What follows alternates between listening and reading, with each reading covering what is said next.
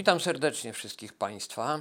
Za nami uroczystość beatyfikacyjna rodziny Ulmów. W moim i nie tylko w moim odczuciu rzecz była naprawdę historyczna. I mimo, że wszyscy o tym piszą i mówią, w zasadzie wszędzie, to nie sposób dla mnie osobiście pominąć tego tematu. Nie sposób, żebym nie zaznaczył i nie opisał tego, jak ważny z mojego punktu widzenia był ten akt. Ale nie tylko z mojego. Zacznę od początku. No oczywiście, po pierwsze, dla katolików oczywiste. Zyskujemy nowych błogosławionych kościoła, którzy są dla nas, tu, dziś, teraz żyjących, świadkami. Ale od razu zaznaczę tak zwane po drugie. Nasi nowi święci, bo tak ich sobie tutaj pozwolę określić, są znacząco niezwykli. To jest niesamowicie ważne, bo to jest małżeństwo i kilkoro ich dzieci, w tym jedno, które uważano do niedawna za nienarodzone, a w ostatnich dosłownie przed beatyfikacją dniach orzeczono, że ono się urodziło. Jakoś tak w trakcie odbywania niemieckiej zbrodni na rodzinie. Jest to sprawa e,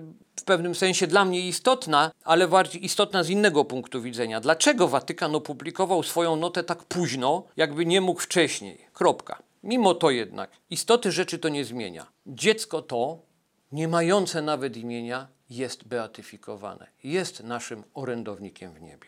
Po kolejne, tak dokładnie to po trzecie z tych moich tutaj wypisanych przeze mnie sobie punktów, dla wszystkich przypomnienie postawy tej rodziny pokazuje linię podziału, bardzo dla mnie ważną, między ideologią stworzoną po to, by ludzi mordować, upiorną i antyludzką ideologią, a człowieczeństwem, tak najogólniej mówiąc, i nawet nie ma to wiele wspólnego z katolicyzmem.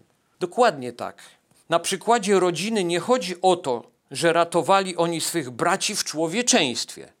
Dlatego na przykład, że wynikało to z ich postawy politycznej jakiejś, tylko właśnie z ludzkiej przede wszystkim.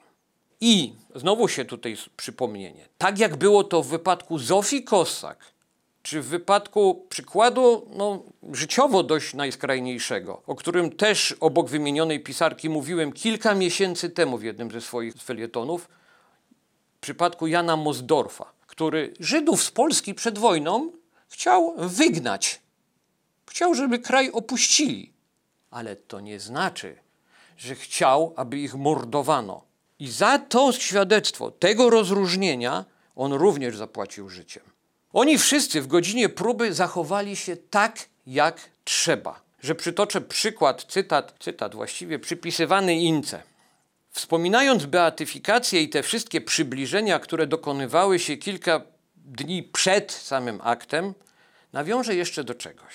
Czy błogosławione dziecko urodziło się martwe, czy też nie, się nie narodziło, w sensie nie ujrzało Bożego świata, może żyło tylko chwilę, jest ono błogosławione. I tyle. Mimo, że nawet nie jesteśmy w stanie wywołać jego imienia, o czym mówiłem. Bo Niemcy nie pozwolili przyjść mu na świat i zobaczyć piękna Bożego stworzenia. Ono od razu zobaczyło Boga, czyli coś o wiele większego.